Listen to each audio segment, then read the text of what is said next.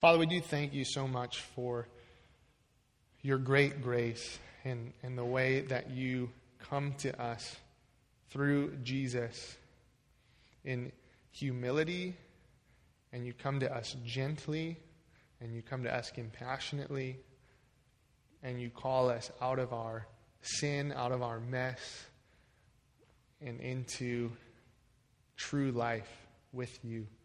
And, and that's a work and an act of your grace, and, and we are thankful for that this morning.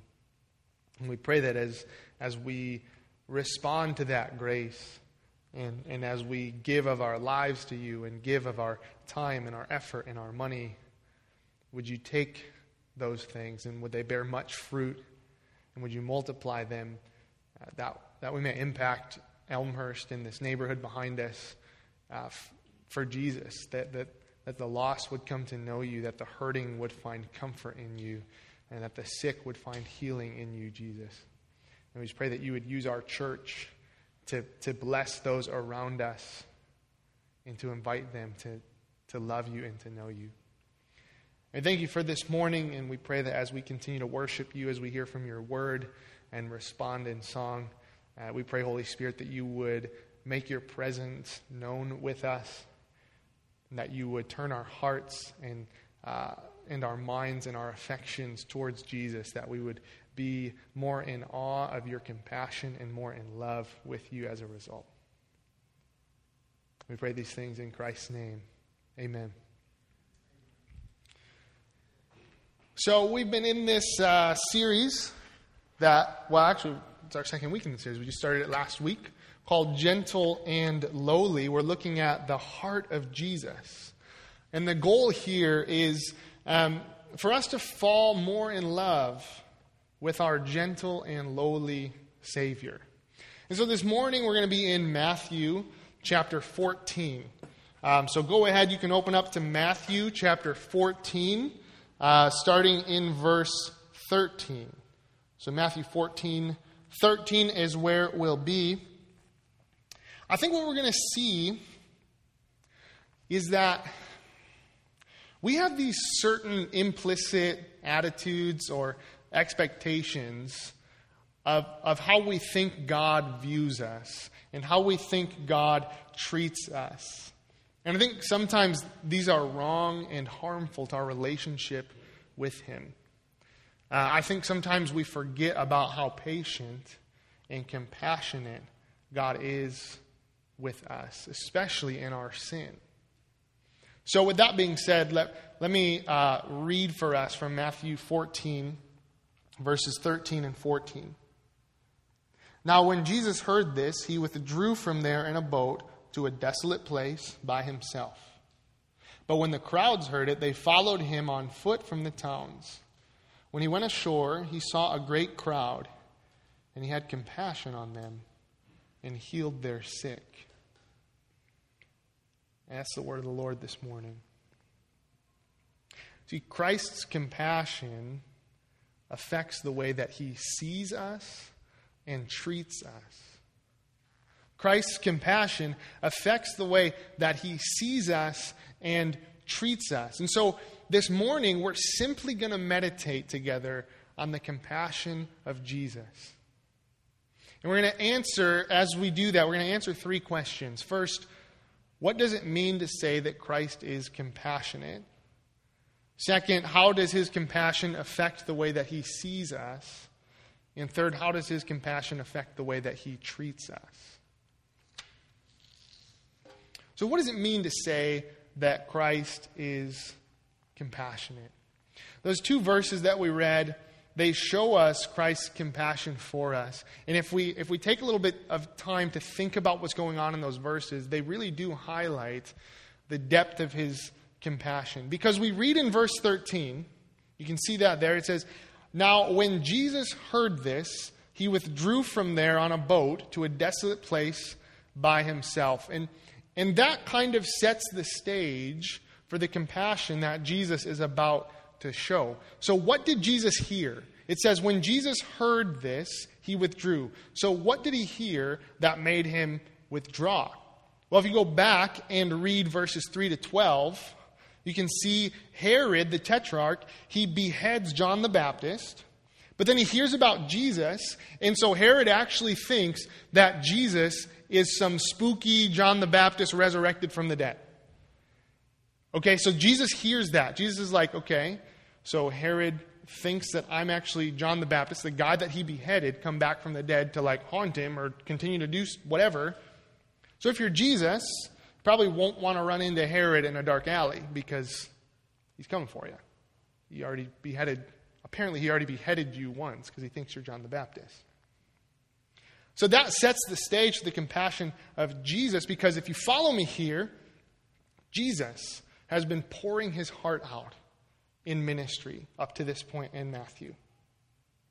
He's, he's been teaching them, he's been preaching to them, he's been going around their cities, healing their sick, cleansing the lepers, performing miracles, raising people from the dead. And despite all of this, Jesus is being met with rejection and hostility.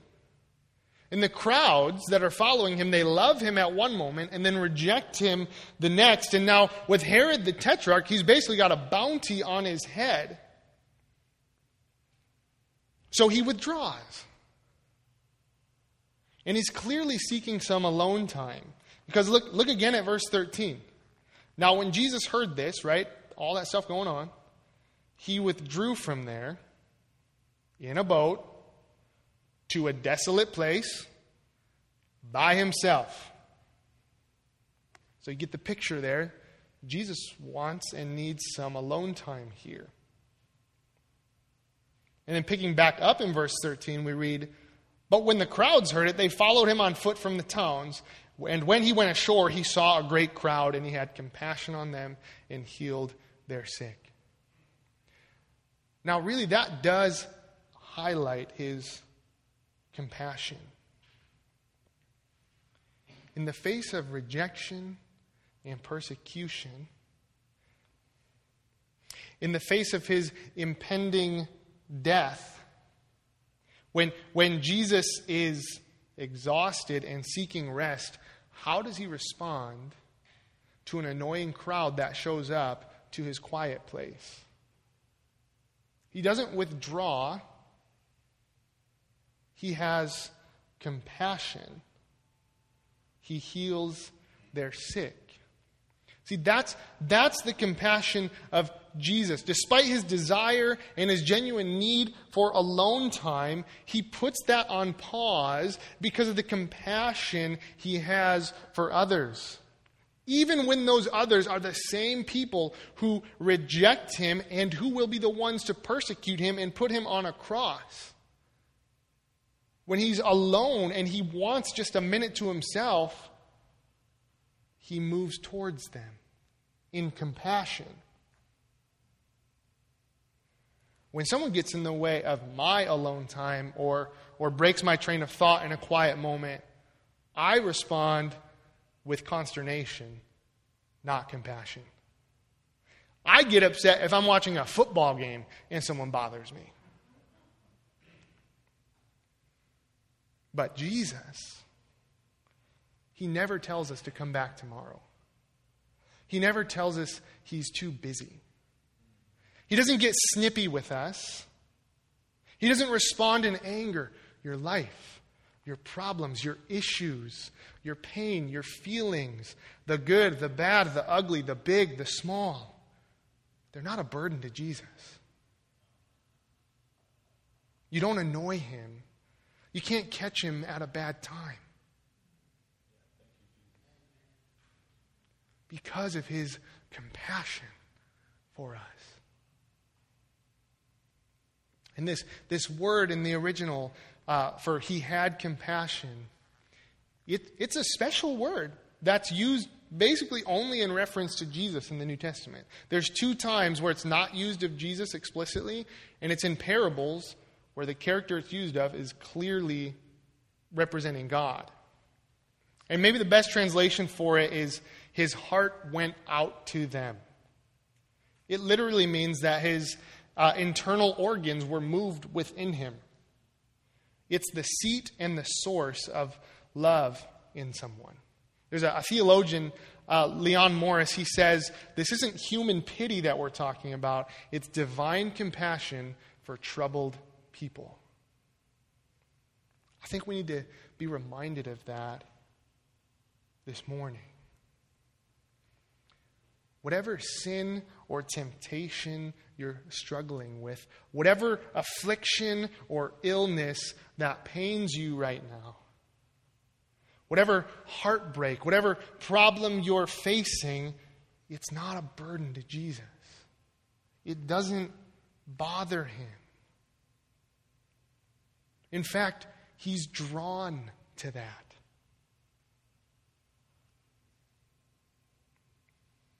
He has compassion on the crowd and he heals their sick and he wants to heal you too. He's drawn to that. His heart goes out to you. His insides are stirred to action because of you. So Christ's compassion it determines the way that he sees us and treats us. And so that's kind of just a, a, brief meditation on, on how Christ is compassionate. So, how does his compassion impact the way that he sees us? If you flip back to Matthew 9, just a few pages back, Matthew 9 36. This is the first time that Matthew uses this special word uh, for Christ's compassion. And in Matthew 9:36, we read this. When Jesus saw the crowds, he had compassion for them because they were harassed and helpless, like sheep without a shepherd. Christ's compassion allows him to see us as harassed and helpless, to see us as sheep without a shepherd. I mean, imagine seeing a, a teenager like shoplifting, okay? Okay, maybe baggy pants, tattered hoodie, and you think, oh, there's just one more teen punk or some thug just doing what they want. But then you learn that his family doesn't have money to pay for food, and this seems like his only option so that they don't starve. Well, the stealing is still wrong, but all of a sudden we see that situation differently.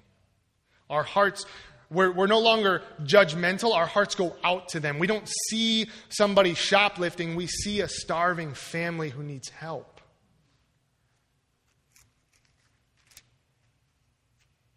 And that's how Jesus sees us. In Matthew 9:36, when he saw the crowds, he had compassion for them because they were harassed and helpless, like sheep without a shepherd. And so the imagery there is, is sheep who've just been ravaged by wild. The, the literal words there for helpless and harassed are they've been flayed. They've been flayed alive. They're, they're tattered. And there's no shepherd there to protect them and to nourish them. Sheep are defenseless. Sheep are stupid. They're just, they're just dumb. They will, they will just continue to eat at one patch of grass until it's dirt. And guess what they'll do once it's dirt? They'll continue to eat, thinking that there's more grass somehow there. They're dumb. Sheep need someone to protect them and to lead them. And that's how Jesus, in his compassion, sees us as, as people who need someone to protect us and to lead us. Because we haven't been ravaged by wild beasts. We haven't been flayed and tattered by the elements outside physically. No, no, no. We, we've been ravaged by sin. Sin has wreaked havoc on the world and in each of our personal lives. We experience death and loss. We experience pain and trauma. We experience scarcity and lack. We experience deception and doubt. Others have sinned against us and hurt us. We experience broken relationships, and our own sin has left a trail of destruction a mile long behind us. And Jesus hates our sin, but not as a vengeful God. He hates our sin because of his compassion. He hates our sin because of what it does to us. He hates our sin because of the pain that it brings. He hates our sin because it leaves us helpless and harassed. It leaves us flayed and tattered. He sees the destruction of sin in our lives and he's moved to divine compassion he doesn't look at our sin and say, well, to hell with them. They created this mess. He looks at our sin. He looks at you. He looks at me. And you know what he sees? He sees people who are in great danger and who are in great pain, yet without the resources to escape from it people who are in great danger from sin and great pain from sin, and yet He knows that we don't even have the resources to get out from that. And that moves Him to compassion. And I think that's why we need to hear this today because when we sin, our natural inclination is to move away from God. When we, when we sin, we believe that God will be repulsed by it. We believe that it's going to make Jesus turn his nose up at us. We believe that he's going to start backing away from us. But the, the exact opposite is true. Look at who Jesus seeks out in the Gospels. Next week, we're going to look at a text where Jesus is called a friend of sinners and tax collectors. He seeks out the prostitutes. He seeks out the sinners. He seeks out the lepers, the ceremonially unclean. Earlier in Matthew, Jesus says, Jesus, that he came not to call the righteous, but the sinners. He does not move away from us when we sin. It's actually in our sin that Jesus wants to press in further because of his compassion.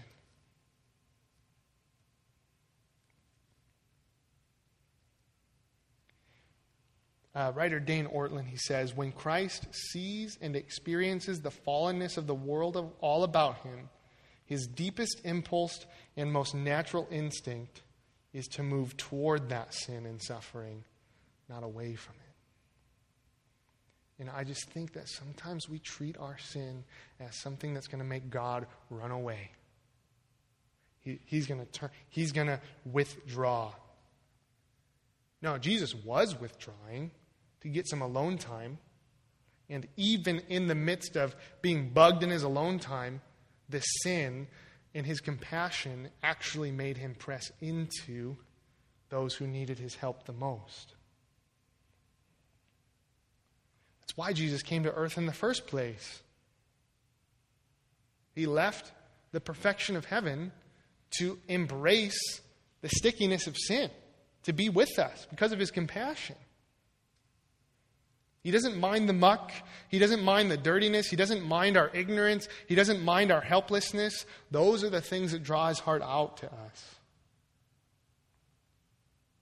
Those are the things that lead him to heal us, to embrace us in his arms. When he sees us, he looks at us as a father looks at his son, and his heart breaks with every bad decision and every resultant consequence. His heart breaks. He hates our sin. And our sin is wrong. And our sin hurts him. But he has compassion on us because more than our sin hurts him, he sees how our sin hurts us. More than anything else, Jesus wants you to be healed.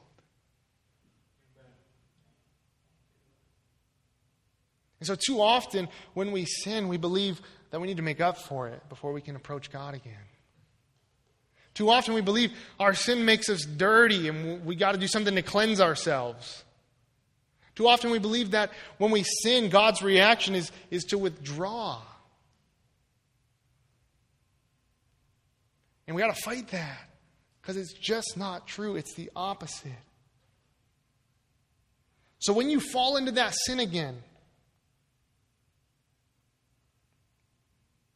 more than anything else, it elicits compassion. And Jesus is drawn to you in that moment. So, how, how does Christ's compassion impact the way he sees us? He sees us as sheep without a shepherd, as people who are in great danger and great pain, yet lack the resources to escape it. That's how Jesus sees us in his compassion. And that's what moves him to action. So, how does Christ's compassion impact then the way that he treats us? Because his compassion doesn't just stop with his heart going out to us, because his body follows. His heart goes out to us, and guess what? As his heart goes out to us, it's not just, oh, I feel for you, okay, bye. It's, I feel for you, and let's do this together. I'm going to fix this for you. We're going to heal together.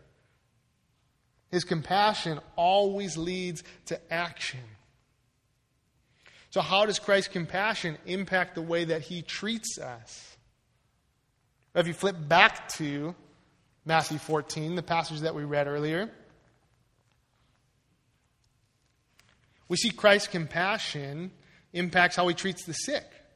Because in verse 14 it says, He had compassion on them and healed their sick.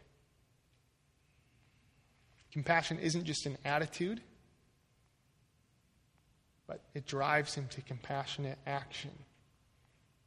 So he sees their needs and he meets those needs. He heals them. And, and he, sees, he sees them earlier as sheep without a shepherd. He sees them as harassed and helpless. He sees their sickness. He knows their weakness. He feels their pain. He understands the heartache. And in his compassion, his heart goes out to them and it compels him to heal them.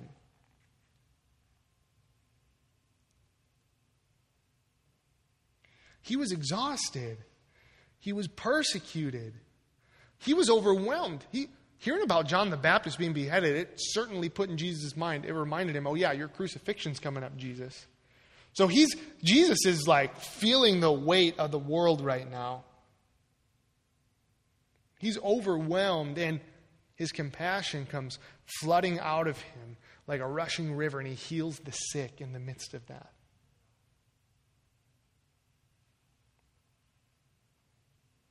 And if you read on, you'll see that that's not all that he does. You're sick? Okay, in my compassion, I'll heal you. What happens next? You're hungry? Okay, in my compassion, let's take a few loaves of bread, a few fish, and feed well over 5,000 people. And I love this because I've missed this before. But we hear about Christ's compassion right before one of the greatest miracles that he performs which is feeding the 5,000 from five loaves of bread and two fish. We see the deep compassion of Jesus married to the great power of God.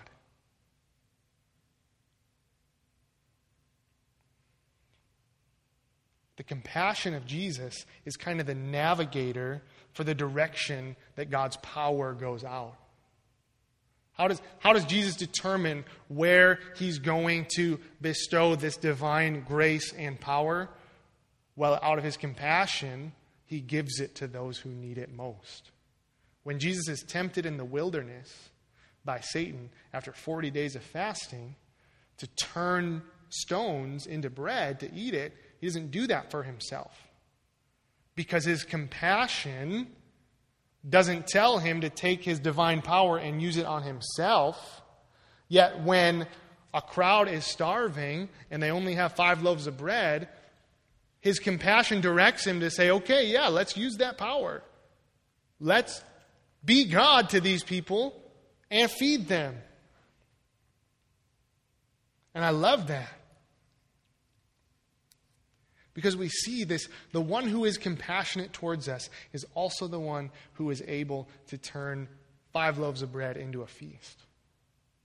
So, so we know then, okay, it's helpful, Jesus. It's great that, that you feel me. Uh, what are you going to do about it in my life then? Well, he's going to be God and do what he does. He's going to bring you out of the muck despite the odds, despite what your circumstance looks like. If he's able to turn five loaves of bread into food for well over 5,000 people, he's able to take whatever it is that you're in right now and bring you out of that in his compassion. He meets us in our darkest hours with heartfelt compassion and with infinite power. He suffers with us, and He's able to pull us out of it. He's able to heal us. The sins that we've committed, the chaos that that's created, the sin that we're stuck in. The compassionate, powerful one wants to heal you. His compassion impacts how he treats us. His compassion directs his divine power to give us healing from our sin and from the sin around us. But not only does he heal us then in his compassion, he cancels our debt of sin. Because I'll have you flip to one more place in Matthew. If you, if you look in Matthew 18, we see this, uh, I think it's verse 27. We see the, the parable of this um, unforgiving servant. You basically you have this master and a servant. The servant has a debt that he can never pay off. And when I say he can never pay off, his debt is about 200,000 years' salary. I don't know, even if he won the lottery, he's not going to make a dent in that.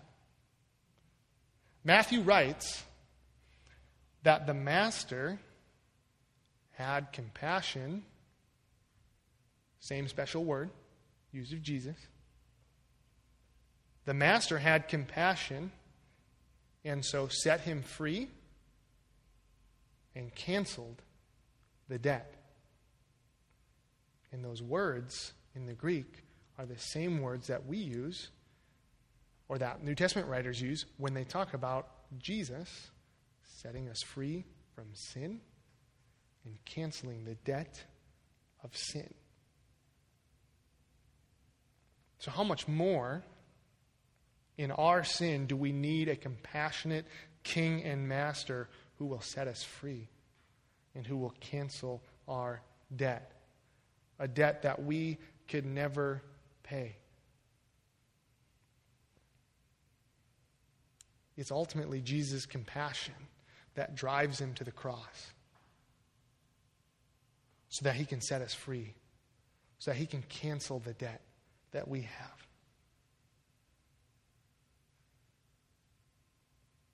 He, he sees us as sheep without a shepherd. He sees us in our lowly state. He sees us as people in great danger, in great pain, and without the re- our debt is way too big. We can't get ourselves out of sin. The power of sin is too strong. He sees that. We're sheep without a shepherd. We're harassed and helpless. And so, because of that, Jesus is driven to the cross. In his compassion, his compassion allows him to go to the cross and to hang up there and die for us so that he could cancel the debt that our sin has created and so he could free us, set us free from the power of sin. And in doing so, heal us. So we don't have to live in that sin and in that muck anymore.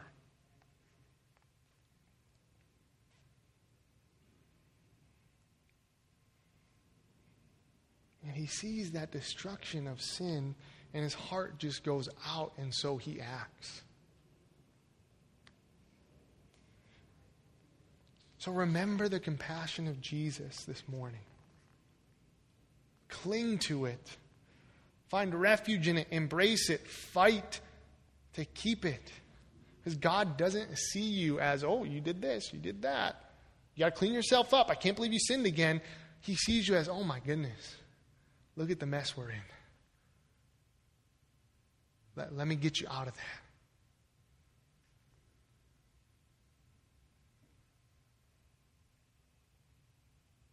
Stop believing that, that God's withdrawing from us when we sin.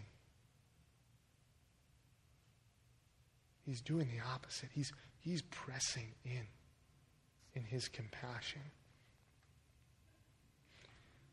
So let's remember that compassion of Jesus, but let's not stop there as, as we're filled with that compassion of Jesus.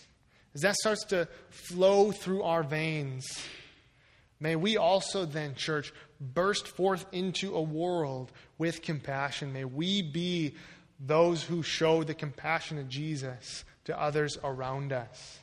There are people in our families, there are people in our neighborhoods, there are people in our workplaces, there are people at our schools that are harassed and helpless, and they're in slavery to sin. The same way that Christ has acted compassionately towards us, church, may we act compassionately towards them. Because when, when we receive this compassionate Jesus, when we put our faith in Him for the forgiveness of sins, for the canceling of the debt, for the healing of everything that's gone wrong, when we put our faith in Jesus, He gives us the Holy Spirit who fills us up and empowers us to no longer have to live in that sin, who empowers us to, to live in a healed and in a new life. And the Holy Spirit, He is able then to grant us patience and compassion. So when someone bugs me while I'm trying to watch the Bears, I can respond with compassion. Or when I see someone across the street who's in great need, I can respond in compassion. Or when I see someone who I disagree with, I can respond with compassion. Jesus responds with compassion and heals those, the same people that he knew, we're going to put them on the cross.